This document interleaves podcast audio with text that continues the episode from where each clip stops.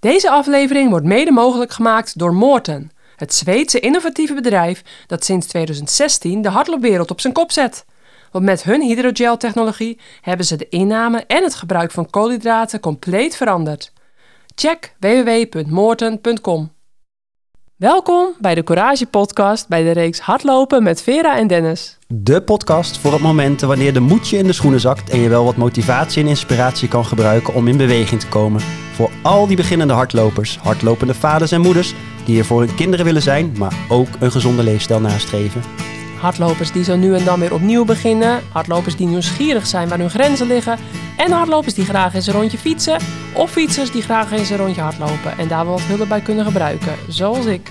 Luister dan naar deze podcastserie met voormalig professioneel wielrenster Vera Koedode, die steeds vaker de hardloopschoenen onderbindt en jou meeneemt in haar hardloopreis. Ja, en dat ga ik samen doen met oud-topatleet Dennis Licht, hardloopcoach en mobielfietser en die gaat mij helpen met mijn hardloopdoelen.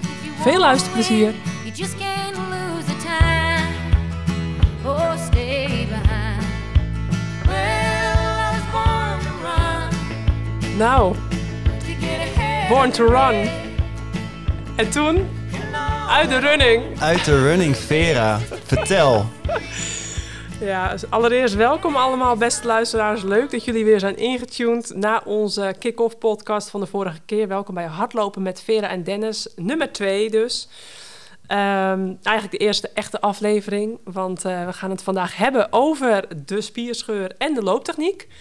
Looptechniek stond dus de vorige keer eh, sowieso eh, al op het programma. En eh, de volgende keer gaan we het uitgebreid over blessures hebben en over blessurepreventie. Maar ja, er kwam even een letterlijke en figuurlijke kink in de kabel. Ja. Ehm, ja, dus eh, even extra podcast. Want eh, we zouden eigenlijk in het weekend van de 8 van Apeldoorn de volgende opnemen. Maar we kregen zoveel eh, leuke reacties binnen van heel veel luisteraars. En kunnen we er straks wel even een paar van opnoemen. Maar wat ook een nieuwtje is, buiten het negatieve of nou ja, buiten de, de mindere leuke dingen, is wel dat we een fantastische partner hebben voor Ja. onze podcastreeks. Ja, Met Moorten. eh, jullie konden het allemaal al luisteren in de intro natuurlijk, of voor de intro. En eh, ja, Dennis, ehm, heel blij mee. Want eh, ja, dat maakt het leven allemaal weer een beetje makkelijker en leuker. ja zeker. Ehm, En we gaan ja. ons natuurlijk ook niet zomaar aan een partner verbinden waar we geen vertrouwen in hebben. Hè? Dat moet natuurlijk ook wel even bij je zeggen. Precies. Het is echt een, ehm, echt een, ja, een heel belangrijk en goed dienend merk ook in, in de loopsport. Hè. We hebben natuurlijk echt eh, de, ja, op gebied van sportvoeding eh, eh, de wereld wel een beetje op de kop gezet. Maar ook gewoon wel weer even goed neergezet over het belang met name van de koolhydraten. Hè. ja, Dus eh, er zijn natuurlijk heel veel sporters die denken... nou, ik moet niet te veel koolhydraten eten, daar word ik te dik van. Of, maar dit is de belangrijkste energiebron eh, die je nodig hebt om eh, ja, goed te kunnen sporten.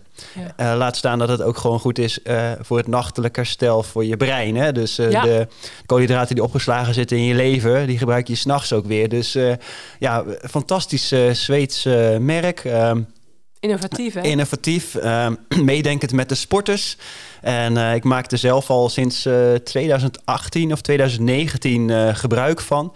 Heb tijdens mijn eerste marathon in Parijs ook de jelletjes eh, gebruikt. de gel 100 met name. En ja, dat is... ik vind het ook een heel fijn product om eh, te gebruiken. Het is eh, zacht van smaak. Eh, ze zeggen dat er Ja. geen smaak aan zit, maar ja, ik vind het heel prettig. Het verveelt niet. Ehm, veel producten zijn heel stroperig. eh, eh, ga je handen heel erg smerig worden als je Ja. hem overtrekt. En bij dit is het gewoon lekker. Ja, je hebt gewoon het idee dat je ook echt iets aan het nuttigen bent. En dat geeft dus als een, eh, vind ik zelf altijd. En dat is misschien een, nou een psychologisch spelletje, even een soort moment van rust. Van hé, hey, ik mag weer even een jelletje nemen onderweg tijdens een marathon. Ja. En daarnaast gebruik ik het natuurlijk ook eh, tijdens de trainingen. En je hebt er hele mooie voedingsplannen voor die zij ook op hun website hebben beschreven. Hoe je het optimaal kan inzetten. Ja. Ehm, eh, ik ben ook met eh, hun eens een keer gaan testen de, de, de natriumbicarbonaat. Hè. Die ken je waarschijnlijk uit het wielrennen wel. Voor de wat kortere loopnummers. Maar ik heb het ook gewoon om eh, onder het motto NS1 op mezelf uitgeprobeerd in de marathon. Ja. En ik had het idee dat het ook echt iets deed. Ze zijn daar nog heel erg in het onderzoeken. In het fietsen zijn ze al wat verder met, eh, met fietsinspanningen. Omdat je natuurlijk op de fiets kun je meerdere keren echt een anaerobe prikkel eh, verwerken. En daar weer van herstellen in de koers. Ehm, en zij zien daar dus ook echt dat mensen meer vermogen gaan leveren tijdens zo'n wedstrijd. En dat is, maakt het natuurlijk wel super interessant om dat eh, ja, eh, in te zetten. En in de loopsport eh, zijn we wel gewend om natriumbicarbonaat te gebruiken. Alleen, ja, eh, dat werkt nogal een beetje vervelend op de, op de maag. Vroeger moest ik 40 van die zouttabletten zeg maar wegtikken. Zo, ja. En dat deed ik dan slechts maar met eh, 330 milliliter water. En ik kon dat heel goed hebben voor Ja. een 5 kilometer. En ik was er ook een beetje proefpersoon of dat dat ook op de 5 kilometer bij een inspanning langer dan eh 8 minuten ook nog wat, wat zou doen. En voor Ja. mij werkte het heel goed. Ja. Maar je moet het ook tegen kunnen. En zij hebben een, eh, een vorm gevonden waarbij het, eh, ja, die eh natriumbicarbonaat heel rustig de maag passeert. En als hele capsules in je darmen terechtkomen. En dat Ja. je het ook direct kan inzetten. Of in Nou, je, ja, dat. Ja, en het wordt ook heel veel in de wielersport en in de triathlon gebruikt.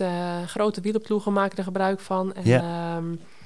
Ja, dus dat is eh, wel echt heel gaaf eh, dat we sowieso heel veel moorden kunnen gaan gebruiken. Ja. En eh, in een van de komende reeks, of in een van de komende afleveringen, dan gaan we het ook echt uitgebreid hebben over sportvoeding. Dus Juist. dan zullen we niet alleen moorden bespreken, maar ook gewoon het nut van het belang van, van sportvoeding tijdens hardlopen en, en wielrennen en, en sporten, duursporten.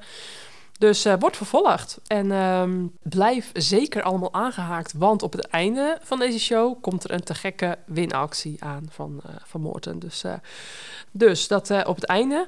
Ehm, dan nu, ja, ik had het net al even aangehaald. eh, we kregen zoveel leuke reacties na onze kick-off show dat we nu even extra bij elkaar zitten. En een paar reacties wilden we toch wel even met de luisteraars delen. Op eh, Spotify stond er leuke informatieve podcast, prettige stemmen en mooie kennismaking met jullie. Benieuwd naar wat komen gaat in alle tips en tricks. Nou, hartstikke bedankt aan eh, Factor 5 Family. Ik weet Ja. er staat geen naam bij, maar eh, ja, dat was wel heel leuk om te horen. Eh, Gerard, die zei ook een leuke podcast. En ehm, ja, dan hadden we op Instagram ook eh leuke... Ja, hè, en eh, ik Yvonne ook, eh, Hak en eh, Kim Dille onder andere. Ja, eh, twee eh, goede loopsters natuurlijk. Hè? Dus eh, hartstikke gaaf eh, dat zij ook meeluisteren. Ik had er zelf ook van een van de mensen die ik eh, over een paar maanden mag gaan, gaan trainen van Jeffrey So eh, een berichtje gekregen. Eh, die wel wat, eh, te- eh, wat strubbelingen ook heeft gekend ten aanzien van blessures. Dus nou ja, waarschijnlijk vindt hij dit ook heel interessant om naar te luisteren. Ja. Ja, en hij was ook enthousiast over, over de podcast. Mooie toevoeging aan de bestaande podcast over hardlopen. En hij zegt een dikke proficiat en alvast een fijn weekend toegewenst. Nou. Hartstikke gaaf. Ja, Annemieke die, eh, die zei eh, geluisterd. En normaal zet ik de podcast af als mijn run klaar is. Maar deze thuis afgeluisterd. Prettige stemmen, informatief en benieuwd naar de volgende. Hans Versteeg zijn nog perfecte timing, Vera en Dennis. Ik ben vast niet de enige regelmatige fietser die in het nieuwe jaar weer begonnen is met lopen. Daarom kijk ik nu al uit naar aflevering 2. Met speciale interesse voor die combinatie op latere leeftijd, 50 plus. Nou ja, eh, Ja. jij wordt binnenkort ook 40, net als dat ik laatst werd een paar maanden geleden. Dus gaan we ook al richting zetten, we, 50. zetten wij ook de, de koers in richting Oh, 50. jee. Dus, eh, nou ja, nee. ehm, Kitty Berkhoff ja, vond het ook eh, heel leuk om te luisteren. Had zich ook geabonneerd. Nou ja, dus van alles eh, kwam er binnen via allerlei verschillende kanalen. Dus eh, we zullen nu niet alles gaan opnoemen. Maar eh, aan iedereen bedankt natuurlijk voor, voor de leuke reacties. En mochten jullie nou allemaal nog denken van... nou, ik heb eigenlijk een prangende vraag aan Vera en of Dennis... dan schroom niet om die naar info.courage.cc te sturen... of ergens op de socials, Facebook, Instagram, Spotify, Apple Podcast. kan allemaal op alle verschillende kanalen.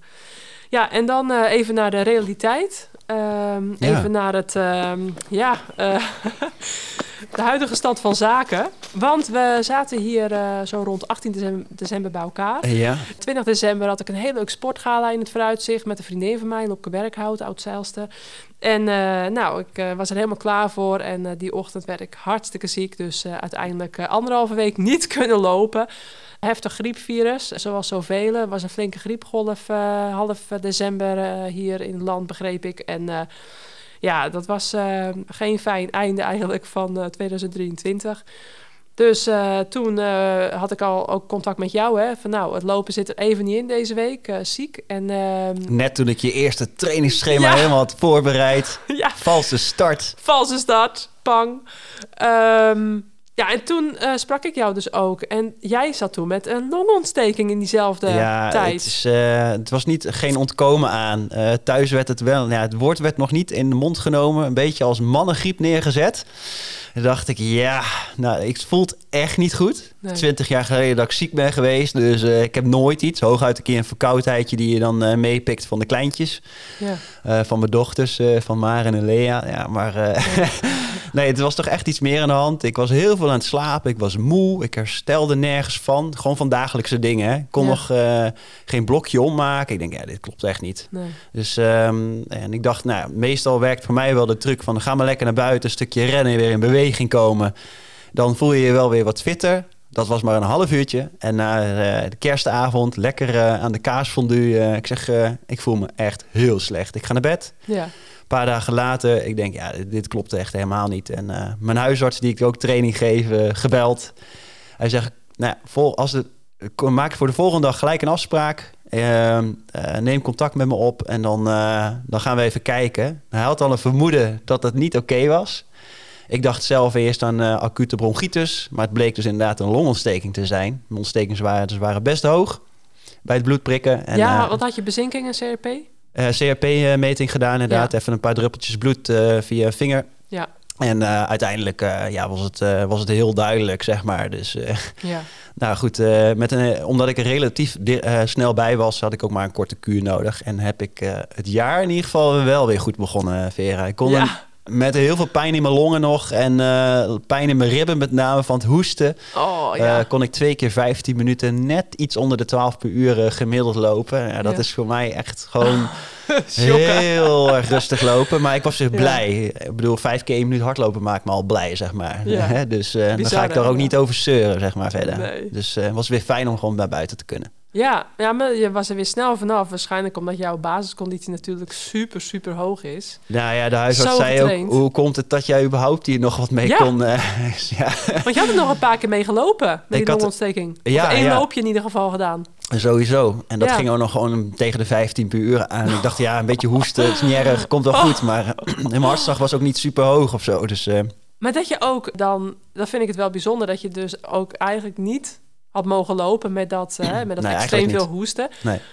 En dat je toen dus niet heel veel erger hebt gemaakt. Nee, en dus ja. wel weer snel bovenop kwam. Het- mijn geluk, maar ook het lastige was, ik had geen koorts erbij. En normaal zie je bij een Oh, ja. eh, eh, infectueuze eh, vorm als longontsteking, zie je de koorts bij ontstaan. Ja. Dus dan eh, eh, verhoging van je te- lichaamstemperatuur en dan, ja, dan, dan weet je, het is, het is echt niet goed. Ja. En dat was bij mij niet het geval. En mijn huisarts had dus meerdere mensen gezien waarbij dit ter sprake kwam.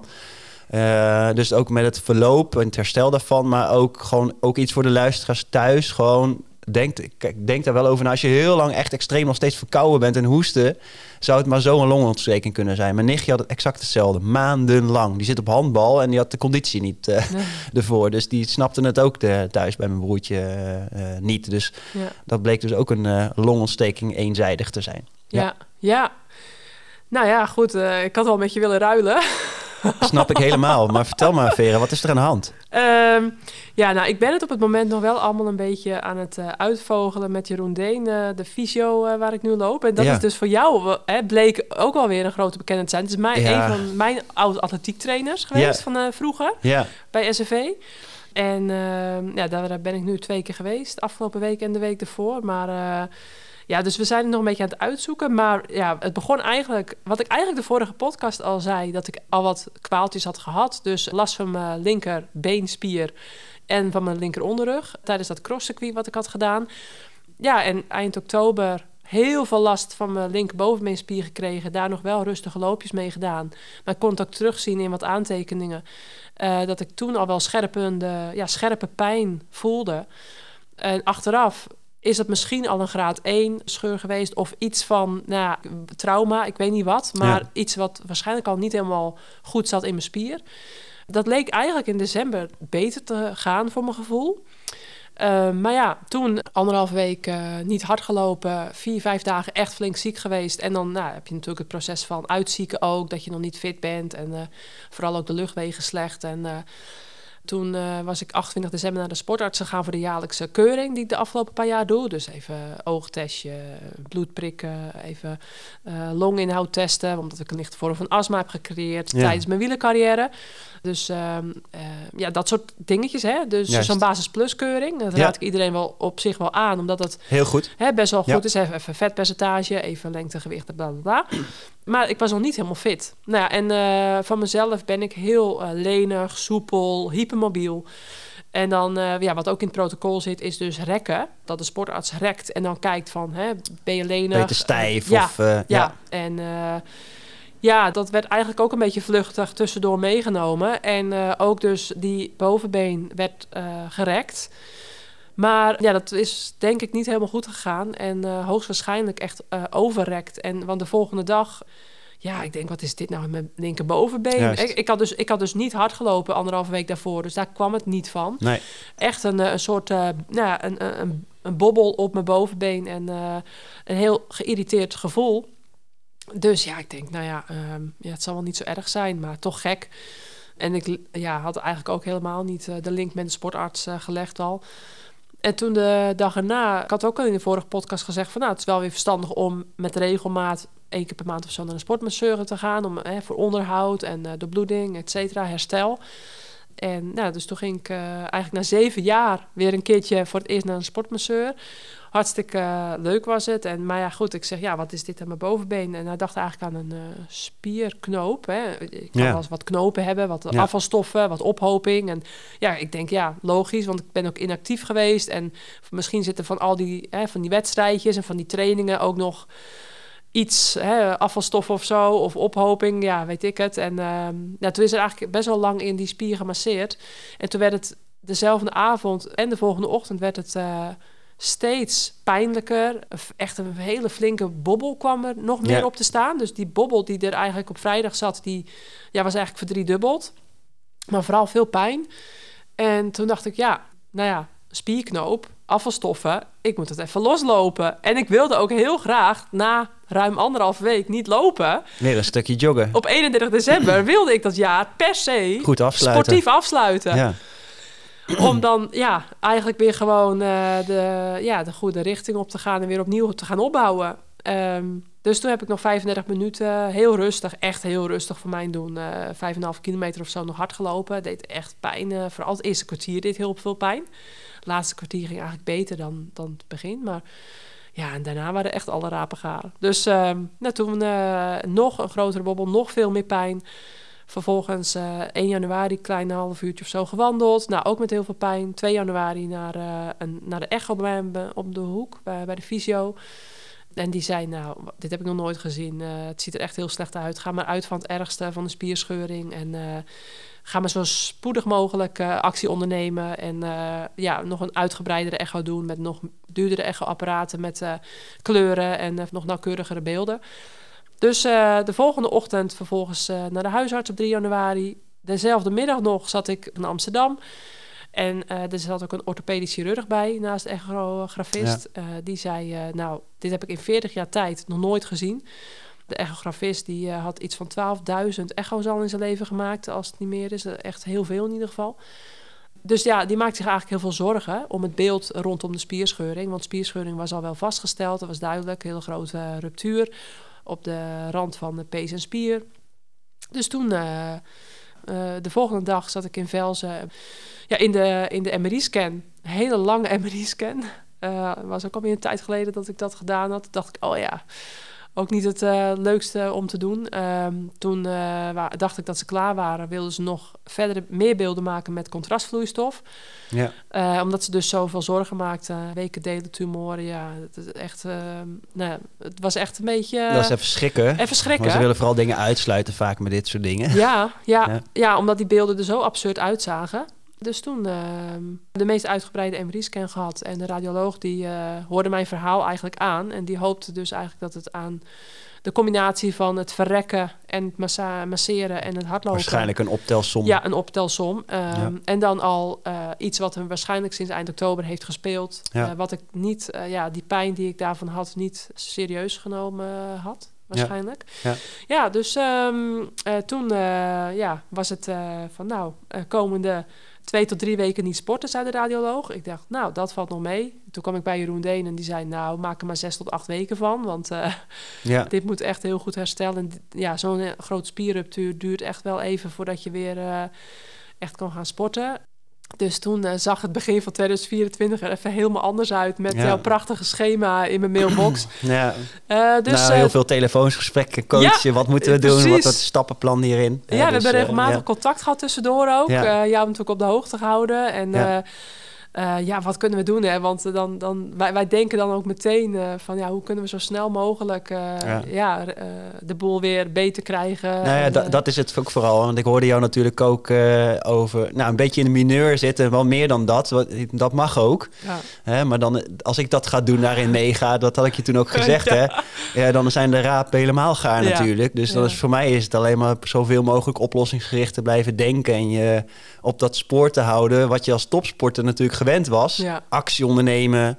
eh, maar ook even berust in het feit dat je gewoon even niet kan lopen. Niet te ver vooruit kijken. Want dat is het moeilijkste. Hè? Want Ja. dan denk je, ja, mijn doelen. En, maar dat is het mooie daarvan. Het is ook soms een mentale kwestie. Eh, kijk, dit is natuurlijk echt wel iets, best wel iets groots. Maar eh, bij kleinere pijntjes zie je bij mensen ook als ze krampachtig vasthouden Ja. aan hun doel, dan bevordert dat het herstel ook niet. Nee. En dat had ik je toen als boodschap meegegeven. En Ja. ehm, eh, wel natuurlijk gewoon daarin door te gaan om, om te zorgen dat, dat je ja, nog een beetje die, met die topsportmentaliteit gaat uitzoeken van wat is dit?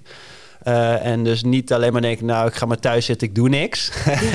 dat, dat is ook niet de oplossing. Nee. Maar dat je daardoor ook wat relaxter ermee om kan gaan. En want dat is gewoon heel moeilijk. Is ook beter voor het herstel om het af en toe een beetje echt letterlijk los te laten, afstand ervan te kunnen nemen en dan Ja. Te focussen op datgene waar je invloed op hebt. Ja, precies. Ja, dus nu is nog even de, het, het wachten op een eh, second opinion nog van een andere radioloog. En eh, die wilde ook nog de MRI-beelden bekijken. Maar ehm, ja, het, het ziet er gewoon wel naar uit dat het nu... eh, het, het herstelt wel. Ik ben met allemaal middeltjes bezig. Met Tramielzalf, met Annika-zalf. Eh, ik heb eh, Annika-druppels besteld ook. Ik ben nu drie weken verder en ik kan sinds een paar dagen ook weer redelijk normaal wandelen.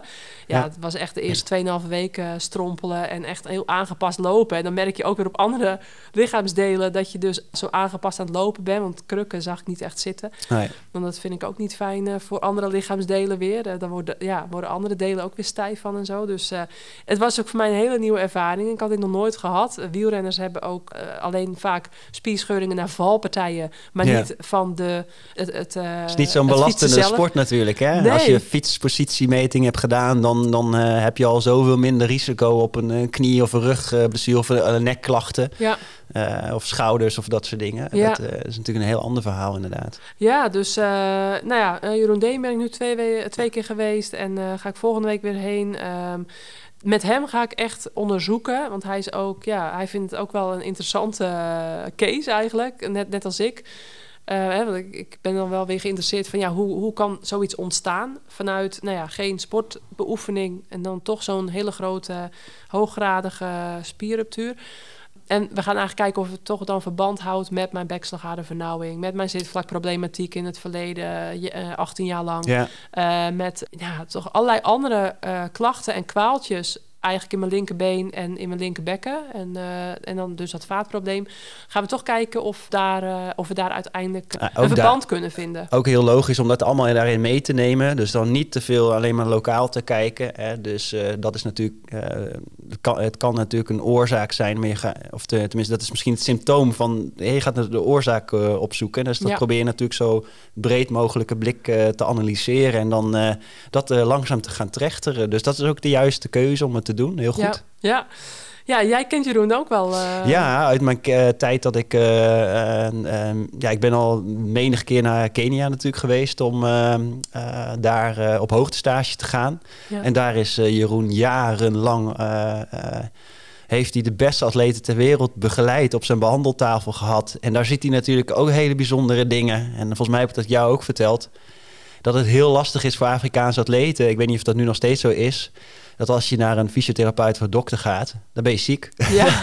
dus dan, willen ze niet, dan ben je niet sterk genoeg. Ja. hè? Dus dan eh, zie je ook soms af en toe in Kenia mensen gewoon strompelen in trainingen gewoon doen en durven ze Ja. niet te komen. En dan was Jeroen altijd degene die zei, ja weet je, eigenlijk is het heel belangrijk om wel te komen. Dat is veel sterker ja. om eraan toe te geven, om er wel iets aan te laten doen. En dus Ja. hij heeft ook best wel bijzondere eh, blessurebehandelingen daar gedaan, denk ik. En Ja. ja, ja zijn manier van behandelen is niet eh, hoe we in Nederland werken, denk ik. Hij werkt onder andere ook heel erg met zijn elleboog. Ik weet niet of hij jou al behandeld heeft, maar denk het niet. Maar ehm, Nee, niet met zijn elleboog. nou ja, wel met zijn onderarm. Eh, Klinkt dat doet heel hij heel lekker. veel. Ja, dat is echt wel een heft. Als hij je ook masseert of, of dat soort technieken toepast, ja, dat is best wel heftig. Kom je echt zwetend alsof je in de sauna hebt gezeten van de Ja. tafel, maar dan voel je je helemaal opgeschoond. Ja. En eh, ja, eh, eigenlijk heb ik eh, zelden zo'n goede fysiotherapeut meegemaakt, zeg maar. Dus hij staat bij mij wel heel hoog in het vaandel en heel veel kennis. En wat ik nog van hem herinner is als je dan bij hem in zijn behandelkamer kwam, als je een A4'tje met een foto van jou daar had hangen, dan had je iets heel bijzonders gepresteerd. Oh, ja, ja, Dan had je een marathon gewonnen Ja. of een, eh, de snelste 10 kilometer van de wereld, een Olympische medaille. Ja. En eh, ja, dat is gewoon, eh, dat is heel mooi. Ja. ja. Nou, zo, zo meteen komen we misschien nog even erop terug als we het over de looptechniek gaan hebben. En ik moet nog wel even natuurlijk aanvullen van zowel de sportarts als de sportmasseur. allemaal wel met de beste bedoelingen natuurlijk. Want dit, Uiteraard. dit het was is een professie. ja, dus, dus ehm, dit was natuurlijk ook eigenlijk heel bizar dat, dat ik nog...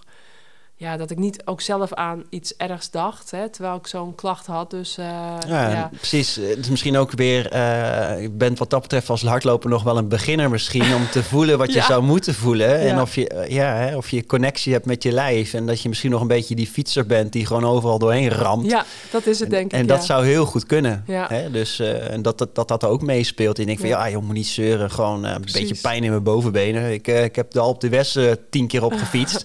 Dat doet pas pijn. Ja, Ja.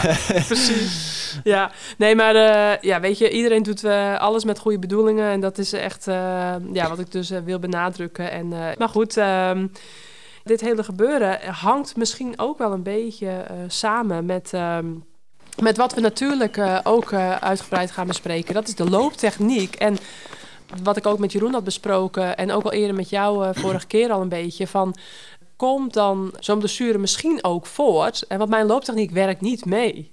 Dus Nee. het is dan ook daar weer waarschijnlijk een optelsom Ja. van eh zus, zo, eerdere blessures, al een, een eh, zwakke plekken aan die kant.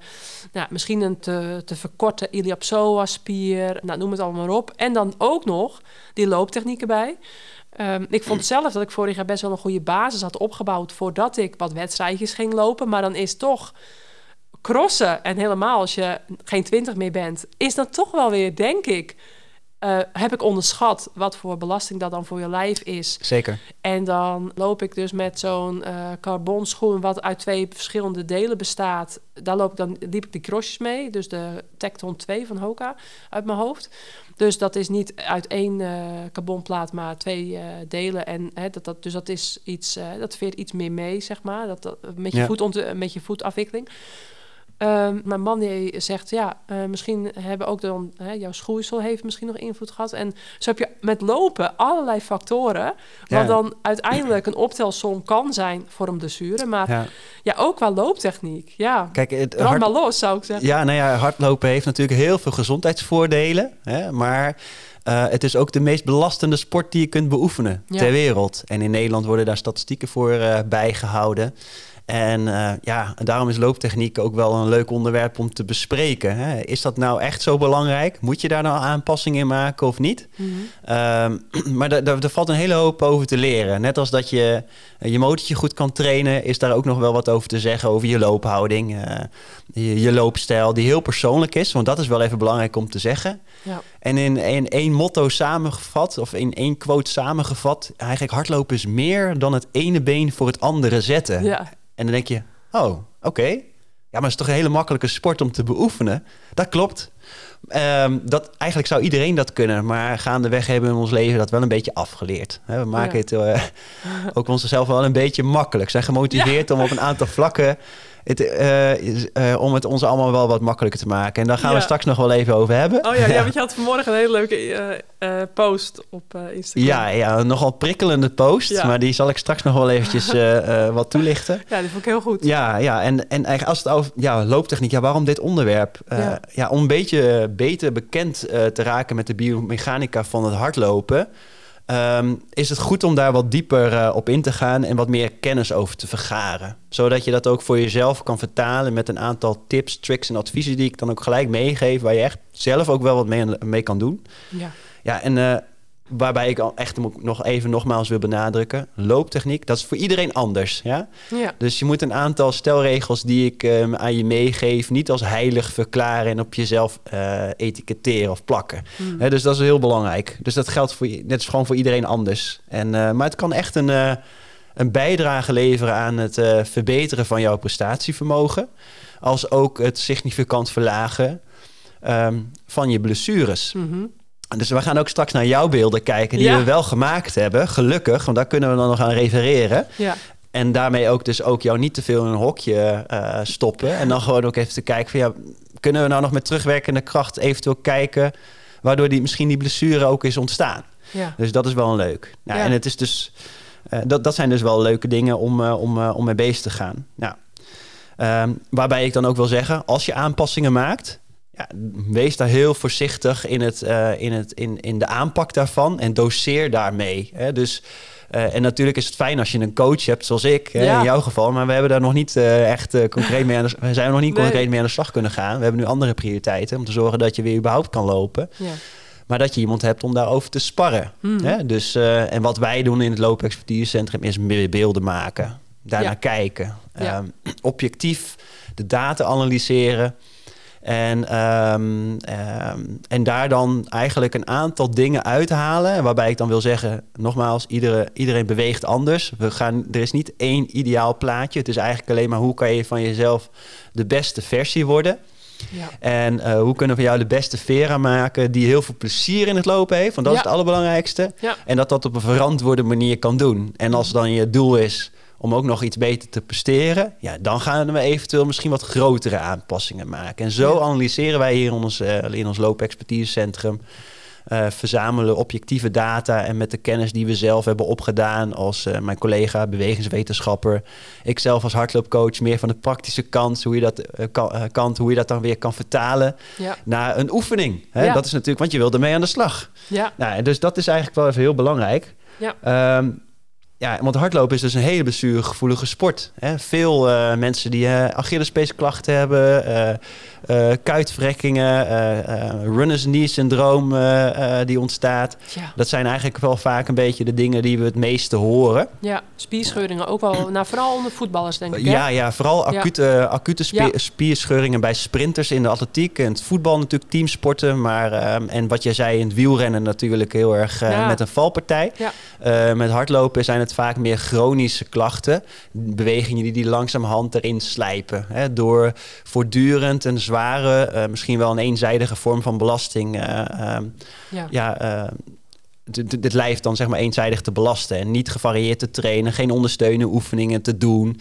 Ehm, dus dat, dat is vaak weet je wat, wat meespeelt. Ja. En om een beetje een vergelijk te maken tussen het hardlopen en het wandelen, om wat, wat meer erover te leren, is dat, kijk, als je naar het wandelen kijkt, dan heb je eigenlijk ook geen zweeffase. Dus dat is veel Ja. minder belastend. En hardlopen heeft dat natuurlijk wel. Het is eigenlijk een soort dat je steeds sprongetjes maakt. En ehm, het is een, eh, specifiek natuurlijk een eenbenige oefening. Ja. Waarbij je dus ook eh, eh, links en rechts steeds anders belast misschien. Eh, dus dat is even heel goed om te weten. Het afwikkelpatroon is anders. Bij het wandelen maakt iedereen van hak naar teen een afwikkeling in principe. Ja. En met hardlopen zie je daarin verschillende stijlen. Mensen Ja. die op een hak landen, op een midvoet of wat meer op een voorvoet. En nogmaals, dat is ook heel belangrijk om te weten. 85% van de lopers ongeveer hè, eh, landt gewoon op hun hak. En dat hoeft dus niet fout te zijn. Dus iedereen maar... 85 procent? Ja, Zo. ja, daar zijn ook alle schoenen op gemaakt. Hè? Demping in de hak, Ja. hakverhoging.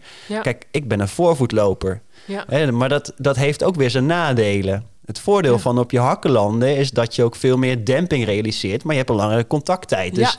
als je sneller wil lopen, dan zou dat een reden kunnen zijn om daar wat mee te gaan spelen. Ja. Maar zolang je niet te lange passen maakt, dat is een van de dingen bijvoorbeeld die, eh, die, die, die, waar wij dan ook naar kijken of je niet eh, eh, te grote passen maakt, waardoor je te veel remmende krachten krijgt op knieën en heupen. Mhm. Dat je voeten net iets te ver voor je heupen neerzet. Dat noemen we dan de center of mass. Oh ja. Ja, dan, dan, dan, dan eh, werkt het eigenlijk dat je dat, ja, dat neemt je loopefficiëntie daar een beetje mee af. Ja. Hè, dus eh, ten opzichte van het wandelen, eerste contact dus met een hak. Nou, met eh eerste contact bij voorkeur zeg ik zelf altijd wel voor een loper op het midden van de voet. Waarbij je je voetpositie probeert dat di- zo dicht mogelijk bij je heup neer te zetten. Daar zijn er wel eens discussie op of dat echt onder je heup moet zijn of net toch iets voor je. Ja. Ehm, daar gaan we verder niet op in. Ehm, en het, ja, bij het hardlopen kan het wel eh, per been 2,5 keer je lichaamsgewicht Ja. Ehm, ja, daarop terechtkomen. Dus de, de krachten die daarop vrijkomen, zijn echt immens. zijn ja. immens. Heel, Ja. en dat, dat heb je met het fietsen natuurlijk niet. Nee. Hè, dus nee. ik zeg altijd eh, voor een beginner, stel die gaat vijf keer één minuut hardlopen met 180 pasjes per minuut, heeft hij 450 keer zijn been neergezet Ja. zijn linkerbeen neergezet en 450 keer rechts. Nou, en ga maar eens 450 keer op je linkerbeen squatten. 450 keer op je rechterbeen squatten en dan heb je spierpijn. Ja. dus als je nog nooit hard gelopen hebt en je Ja. gaat beginnen, Ja. begin dan ook echt Ja. bij het begin. Sla geen stappen over. En dat, dat zal ook straks voor jou weer zo zijn Ja. om te wennen aan die belasting. Want die spieren, pees en gewrichten, die hebben wel eh, 350 dagen tot 500 dagen nodig om te wennen aan die loopbelasting. Oh, toch zoveel? Ja, dus leuk al die beginnerscursussen. Ja. En als je daar dan pijnvrij uitkomt, heb je geluk. Maar Ja. ben je nog steeds een beginner? Ja, want ik dacht dus, ik, ben, ik was dus februari begonnen met alleen maar twee, drie keer per week rustige Dat eh, duurloopjes. Dus ba- basis en, Ja. dan, en dan ook met, in het begin natuurlijk met wat wandelen tussendoor. Ja. En toen in augustus wilde, wilde ik dus een, nulmeting doen in, eh, in zo'n wedstrijdje, neem een omloop. En toen dacht ik van, nou, ik heb al echt heel lang mijn pezen en gewrichten al heel goed laten wennen aan de belasting. En dan kan ik wel even eh, maar vijf kilometer. En dan volgende week weer een vijf kilometer wedstrijdje. Kan ik even volle bak even die eh, belasting erop zetten. En, eh, en dan weer even een, een, een blokje met, eh, met weer alleen duurtraining. Of alleen wat blokjes in de training, hè, kortere stukjes. Dus ik, voor mijn gevoel was ik al echt heel erg lang aan het, aan het wennen geweest voor mijn pezen en gewrichten. Maar Ja, ja. dat had eigenlijk dus nog een half jaar langer gemoeten. Ja, nou ja, goed. En ik zei ook Begrijp al, hè, toen je mij een jaarplan opstuurde in de vorige podcast... Ja, dat je die wielrenner bent die denkt... ik moet in vorm komen door elke week even een wedstrijd te lopen. Ja, dat net, werkt net in de Ja. loopwereld net iets anders. ja, En nou is een vijf kilometer nog wel iets waar je behoorlijk oké van kan herstellen. Maar we moeten ook naar je work-life balance eh, Ja. eh, kijken. Hè? Dus je, je werk eh, als onderneemster van Courage. maar ook je kinderen, weet je, gezin te runnen. Dus Ja. dat, dat neem je ook allemaal mee in die evenwicht. En Ja. eh, dat is eh, heel erg belangrijk om dat te beseffen. En ehm, ja, als je ook altijd alles op fietspad doet of zo, ik noem maar wat, Ja. en je gaat ineens een cross lopen, ja. dan ineens voel je je heup en je bovenbenen veel meer, meer dan ooit je hebt gedaan. En dus die verandering van ondergrond, daar moet je aan wennen. Eh, misschien schoeisel. Eh, hè, dus eh, Ja. je gaat ineens dan eh, eh, wat meer doen. Ja. Ja, dat zijn allemaal... maar je motor is er wel, hè? dat is het probleem niet. Nee, het hart klopt. longsysteem is supergoed getraind. Ja. Jij kan er vijf uur op een racefiets zitten. Dus dan denk je, nou, dan kan ik ook wel anderhalf uur Nou, duur nu, lopen. op dit moment. Nu, nu niet, maar... De afgelopen jaren, nou, laten we het nu even bij drie uur houden. Ja. Maar dat is dus de grootste valkuil van die wielrenner die gaat hardlopen. Die, die is dat daar een beetje aan voorbij gaat. ja. Hè, dus, ehm, maar goed, Ja, schoeisel gaan we het ook nog zeker uitgebreid over Ja. hebben in een van de Ja, dus- shows. Ja. Precies, dus over proneren en dat soort dingen, of dat wel of niet goed is, daar kunnen we zeker nog heel veel over vertellen. Ja. Dus ik ga nog heel kort dan even naar, over, naar, terug naar die loopcyclus, waar mensen ook heel veel wat uit kunnen halen. Als we een looptechniek analyseren, heb je eigenlijk, kun je het globaal in vier fases indelen. Ja. En dan hou ik het zo makkelijk mogelijk voor Ja. mensen. Er zijn er nog meer, maar vier is, is, is een goede samenvatting. Ja. Je hebt die initiële contactfase. Dat is eigenlijk vlak voordat je landt. Ja, dat is eigenlijk waar de meeste kracht ook op de benen terechtkomen. Ja, dus je, eigenlijk is je lijf zich aan het voorbereiden op de impact van het landen. Ja. Dus je spieren gaan zich volle bak aanspannen. Ik zeg het altijd, vergelijk het altijd met je rijdt bijna met je fiets tegen een muur aan. Denk je, Oh, dan schrik ja. je. Weet je, Ja. dus die, die reactie is om dan zeg maar te vechten. Dus eigenlijk die spierspanning wordt verhoogd om de impact natuurlijk te kunnen handelen. Ja, En eh, daar vergelijk ik het altijd maar mee. ja. En dan heb je uiteindelijk de standsfase. Dus je, je heup die rolt dan als het goed is eh, zo snel mogelijk over die, eh, dat momentum heen waarop je je voet voor het eerst neer hebt gezet. En in die standsfase wil je eigenlijk dat die heupen goed stabiliseren. Dat Ja. betekent dus dat je je rompstabiliteit moet in orde zijn. Eh, je moet goed kunnen balanceren op één been. Ehm, het is belangrijk om te zorgen dat je, dat je heupen niet droppen, dus niet vallen, hè, dus Ah, niet ja. inzakken, Ja. maar dat je de hip weet te blokkeren. We Ja. noemen het dan geen hip drop, maar een hip lock. Maar dat zie je echt op tv bij al die toplopers. Hè? Als je dus naar. WK of EK atletiek Ja. kijkt, ja, dat, dat is echt... Ja. Wauw, ja, dat is echt Nou, gaaf, en dat ja. is het grote geheim. En daarmee komen we ook een beetje bij eh, wat heel belangrijk is voor een hardlopen. Ja, we zitten te veel. Dus dat zitvlees, zeg maar, dat wordt op een verkeerde manier getraind. En voor het lopen moet je juist heel erg strekken.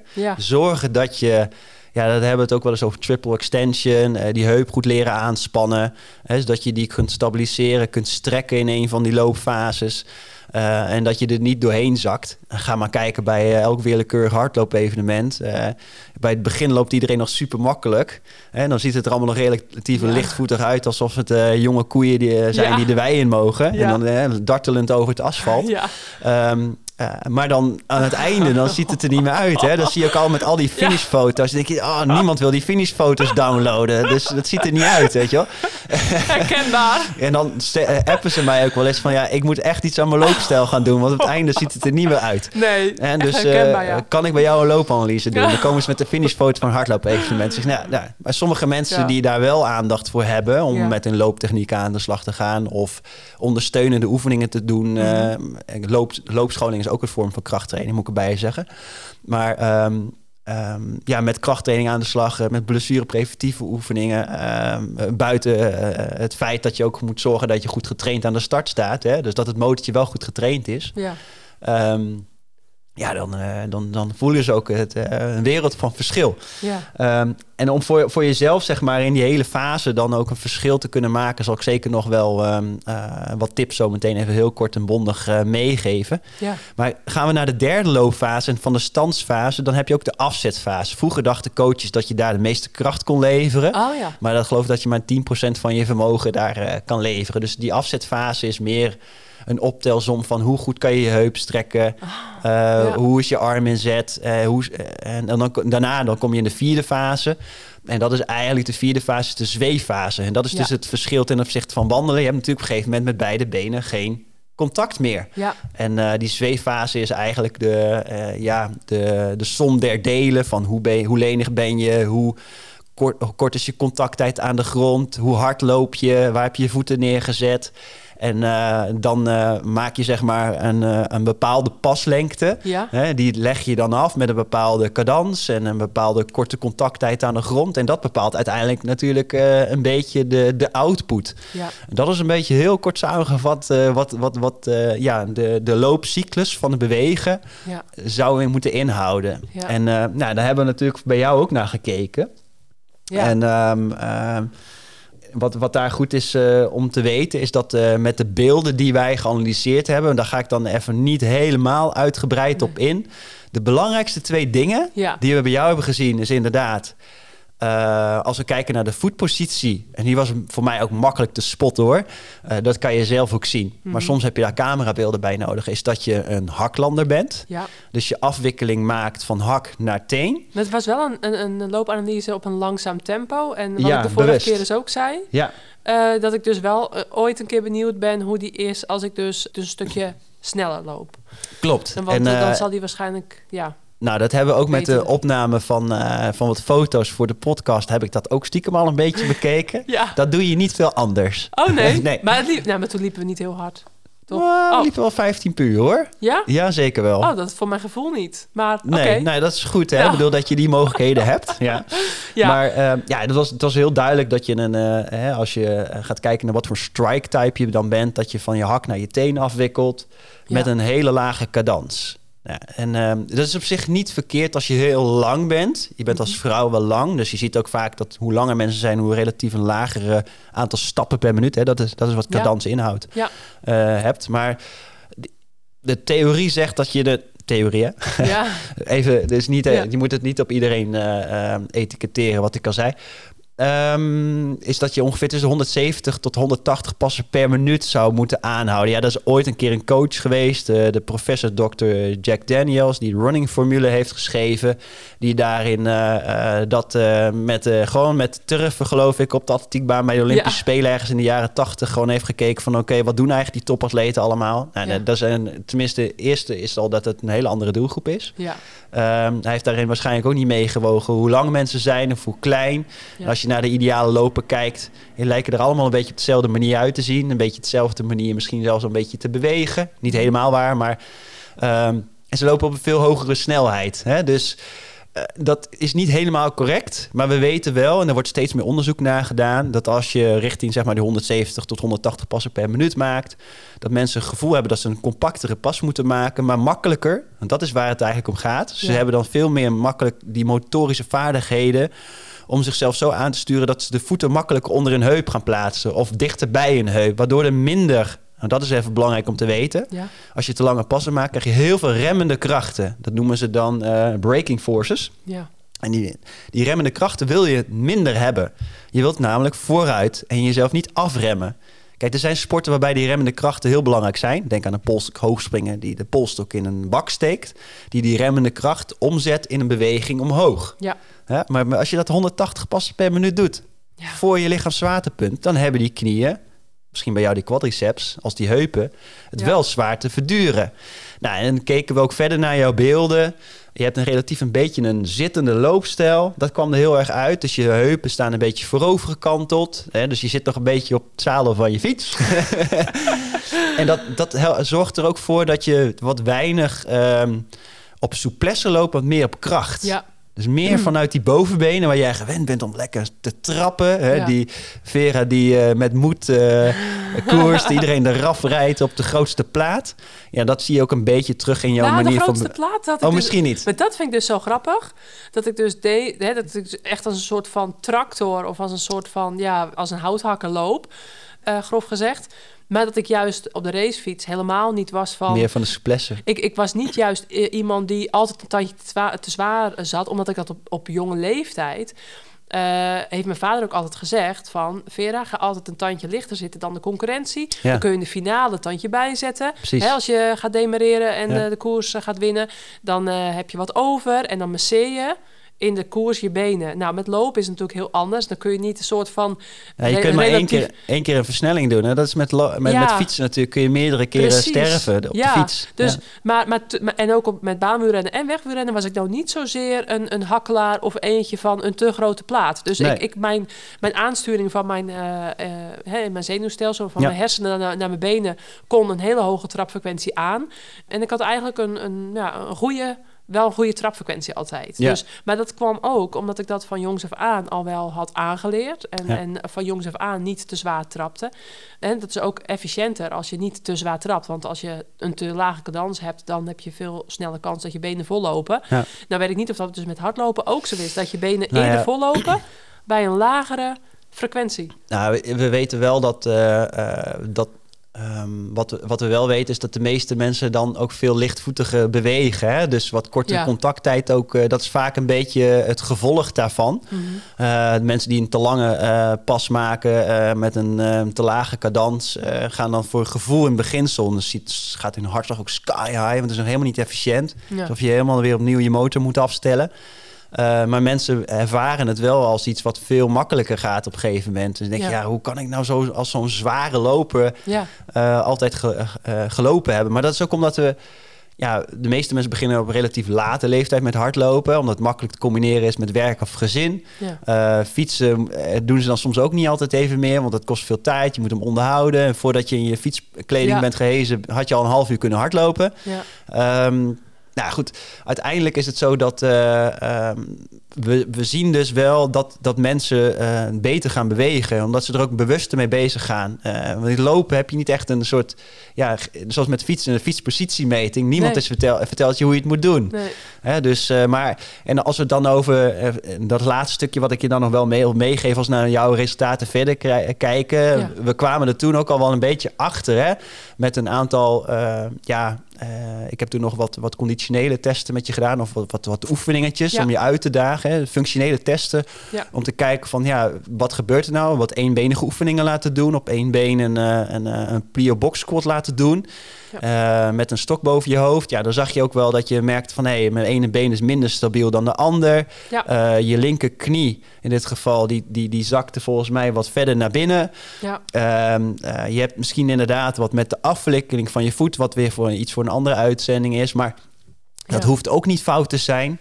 Eh, proneren wordt als een vies woord gezien... maar dat hoeft helemaal niet zo te zijn. Ja. Ja, en hij gaf ook duidelijk wel aan, zeg maar, van... hey, eh, let op... eh, tussen die links-rechts verschillen, ga daarmee aan de slag Ja, was best wel een groot verschil, hè? was wel een groot verschil. Ja. Dus ehm, nou ja, goed, en dat is, dat was toen eigenlijk de aanleiding om daar natuurlijk verder Ja. op, eh, op in te gaan. Maar ook Tijdens de trainingen. tijdens de trainingen. En eh, daar was je jezelf ook wel heel bewust van. Je merkte het meteen van, hé, hey, er zit een groot links-rechts verschil in. Daar moeten we aan gaan sleutelen. Ja. En ehm, met- voor mij is het altijd, je kan je vijf dingen tegelijk meegeven, maar met één of twee dingen eerst gaan werken is in zo'n situatie natuurlijk het belangrijkste. Dus we gingen ging met name in over die stabiliteit op één been. Ja. Ehm, het trainen van je heupen, en wat, wat kracht eh, bij te brengen. Ja. Eh, met name de gluteus medius om die sterker te maken. Eh, dat is eigenlijk die zorgt voor dat je wat minder snel door die heupen zakt. Veel meer leert opstrekken. Ja. Ja, en, en dat is waar het een beetje om gaat. En een belangrijkste tip die ik voor mensen eigenlijk altijd wel mee kan geven. Verdiep jezelf maar in, in, in hoe je zelf beweegt. Tegenwoordig heb je natuurlijk veel eh, smartwatches die je helpen om wat meer inzicht te krijgen in, eh, in je eigen eh, stapfrequentie, je contacttijd. Ja. Nog niet over hoe, hoe, dat je, hoe ver je je voeten voor je lichaamsvaartepunt neerzet. Maar de, die ontwikkelingen gaan ook waarschijnlijk ooit een keer gebeuren. Ja. Uh, maar je krijgt daardoor al wel wat feedback op, op, op wat, wat, wat je zelf doet. En uh, wat je daar nog eventueel mee zou kunnen winnen. Ja. En in jouw geval uh, zou dat ook iets kunnen zijn om tegen die tijd, ook gezien je ambities, maar vooral ambitie 1 is nu weer fit worden, dat Ja. je weer mag gaan hardlopen. Ja. Maar dan zou je ook al, als je al heel rustig die looptrainingen weer gaat introduceren met minuutjes, Ja. ja, al voorzichtig waarschijnlijk tegen die tijd een beetje aan de slag kunnen gaan. Het eh, kijken we naar de ambities, eh, hè, naar, je, Ja. naar de meetlat eh, van jouw ambities, is dat je ook wel wil kijken wat je nog meer in, in je mars hebt. Ja. Om die 20 minuten Ja. grens waar we het wel eens over hebben gehad te die slechten. vijf kilometer. Ja, dan, dan is het misschien wel zaak om eens te kijken van misschien moeten we eens met, eh, met, een- met een midvoetlanding aan de slag te gaan. Je passen te verkleinen, daar een beetje ermee te gaan spelen. En dan heb je natuurlijk ook nog de trainingen. Die, dus het is een Compleet meer plaatje. een compleet plaatje. Ja. Hè? Dus eh, ehm, de- nou, dat dus eigenlijk. Dus, Ja. ja. dat is eh, eigenlijk een beetje wat ik, eh, wat ik wilde meegeven. ja, nou, dat is best wel veel. Best wel veel, hè? Ja, En, ehm, en dan kunnen we natuurlijk die analyse nog verder off the record doornemen.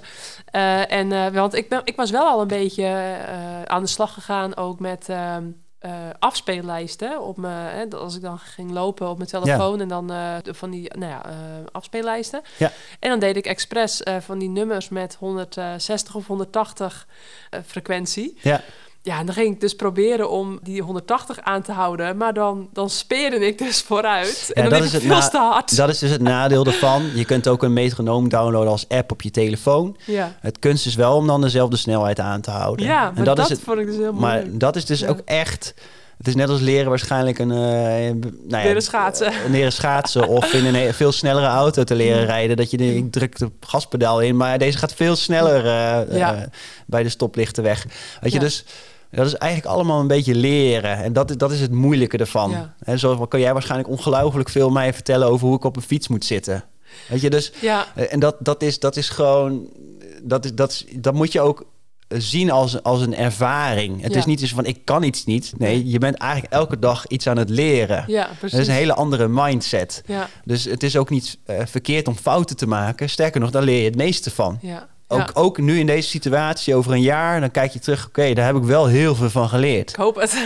Ja, nou, je, je leert, door Ja. schade en schande word je uiteindelijk ook wel wat wijzer. Ik heb ook Ja. allerlei klachten gehad wat dat Ja. betreft. Ja.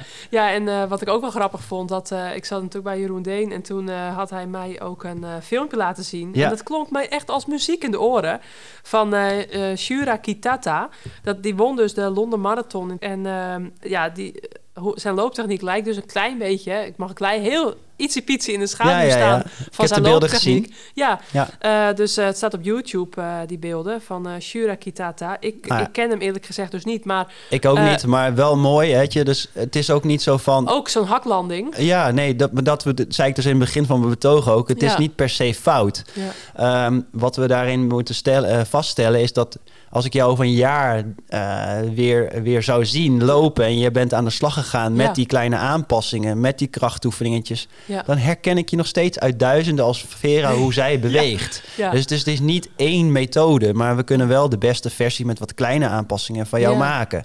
En dat zullen ze bij hem ook misschien wel nog steeds doen. Dat doet iedere topatleet is bezig met hoe die beweegt. Ja. Ja, en eh, toen had ik het er eh, in de auto hier naartoe, had ik met mijn man erover. Want eh, ik zei toen van, nou ja, ehm, heb je het filmpje gezien van die Kitata? Ja, ja, ja. Ja, ik zeg, en, en Jeroen die is echt van het, nou, zo min mogelijk aan iemands loopstijl komen en meer met, met, met rekken en, en strekken en zo eh, gaan Ja, doen. maar dat is ook, zijn ook die andere onderdelen waar ik het Ja, over had. Hè? Dus het is een som der delen. Ja, en toen zei mijn man, ja, maar nee, maar Vera, echt, ik kan je één ding vertellen. Eh, als je een, een vrachtwagen neemt, die kan ook heel hard rijden, maar die zal nooit zo hard gaan als een Formule 1-wagen. En die Formule 1-wagen is nou eenmaal, hè, die heeft natuurlijk andere capaciteiten en die ja, op een andere manier ingesteld en andere technieken, et cetera. En eh, ja, dan kun je. eh, nou ja, hij had dus zo'n vergelijk gemaakt en hij legde dat dus uit van ja, hè, een vrachtwagen kan ook, nou ja, hard en hard door de bocht en hard eh, optrekken, maar nooit zo hard dus als die Formule 1-wagen. En hij zegt, ja, en dat is dus met lopen, als je dus op die voorvoet, middenvoet landt en eh, niet op die hak. Ja, hij zegt, dat is nou eenmaal, ja, die was nogal stellig van eh, hoge trapfrequentie. Hij zegt, kijk maar echt naar het grote deel, grote deel van alle Ja, dat, topatleten, dan is het toch wel echt, nou ja, het percentage kan ik niet aan hangen, maar dan, ja, hij zegt dat, dat kun je toch echt wel onder Formule 1-wagens eh, scharen. Maar ja, net als wat ik ook al eerder een keer zei eh, tegen jou of tegen Richard, van ik ben dus heel jong, vrij jong al begonnen met wielrennen, waardoor ik dus ook die trapfrequentie altijd wel, hè, die, die aansturing goed kon doen. Ik heb dus ook jaren atletiek gedaan, maar eigenlijk is dit een soort van pleidooi van ga jong beginnen te hardlopen. Eh, ga jong op een atletiekvereniging.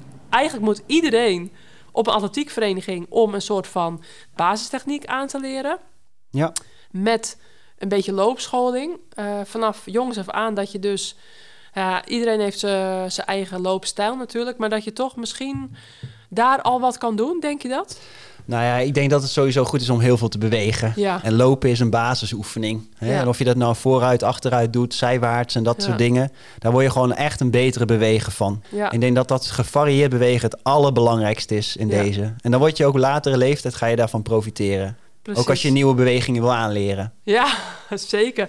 Ehm, dan moeten we snel door, want eh, we gaan iets eh, langer duren deze keer in deze show dan eh, gepland. Maar we gaan dan even naar de tip van de maand. Want ehm, die hebben natuurlijk iedere keer, hè, die hebben we geïntroduceerd de vorige keer. En die voor, mij is die niet zo moeilijk. En dat is natuurlijk luisteren naar je lichaam.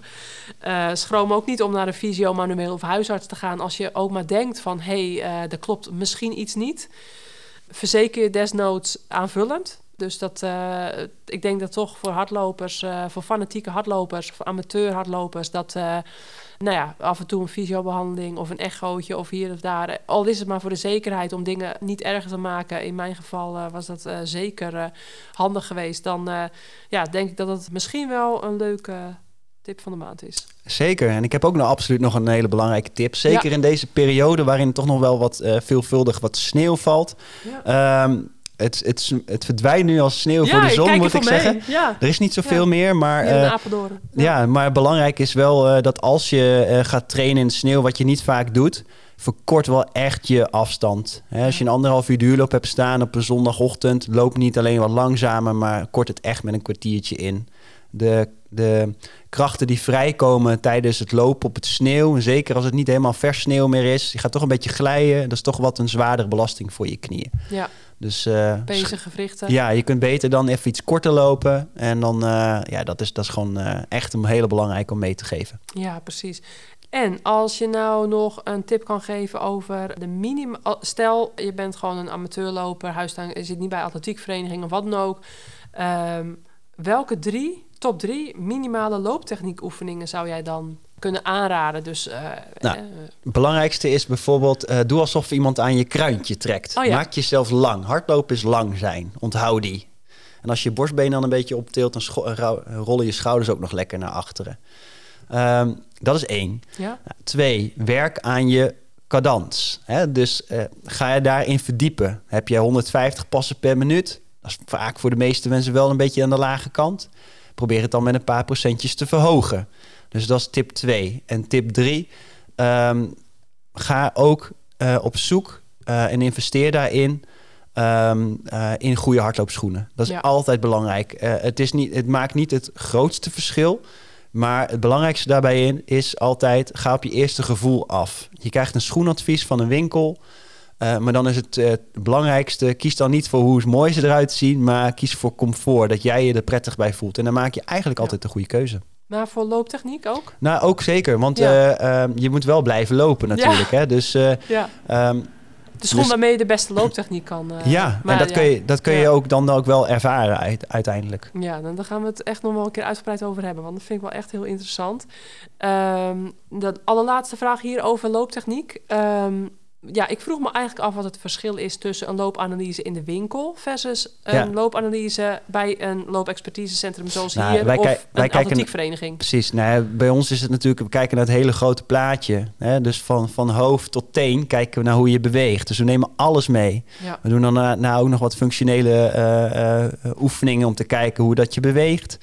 En, ehm, eh, en dat doen we dan objectief ook met een bepaald software systeem.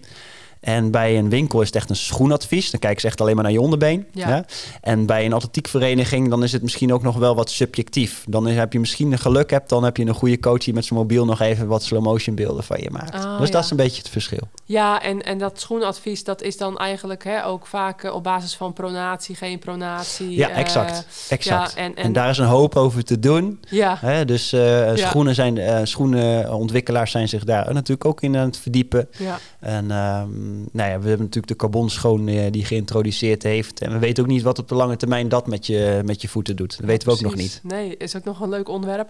En ook waarschijnlijk, ehm, jullie hebben heel veel verschillende beelden per seconde. Ja. Wat ook dan weer een. eh, Ja, en toch wij kunnen weer ook nog meer een, informatie geeft dan in een winkel, denk ik. Absoluut. En we kunnen ook altijd nog weer een, eh, een beelden na een aantal maanden zeg maar, vergelijken Ja. met elkaar en referentie maken. Dus dat is heel erg leuk. Dat je Ja. een N-meting, N1 en een 2-meting doet. Dus. Ja, heel nauwkeurig. Ja. Ja. Nou, ehm, binnen het uur gaan we het denk ik niet meer redden. maar goed. Ehm, nou ja, dat vinden de luisteraars vast niet erg, want...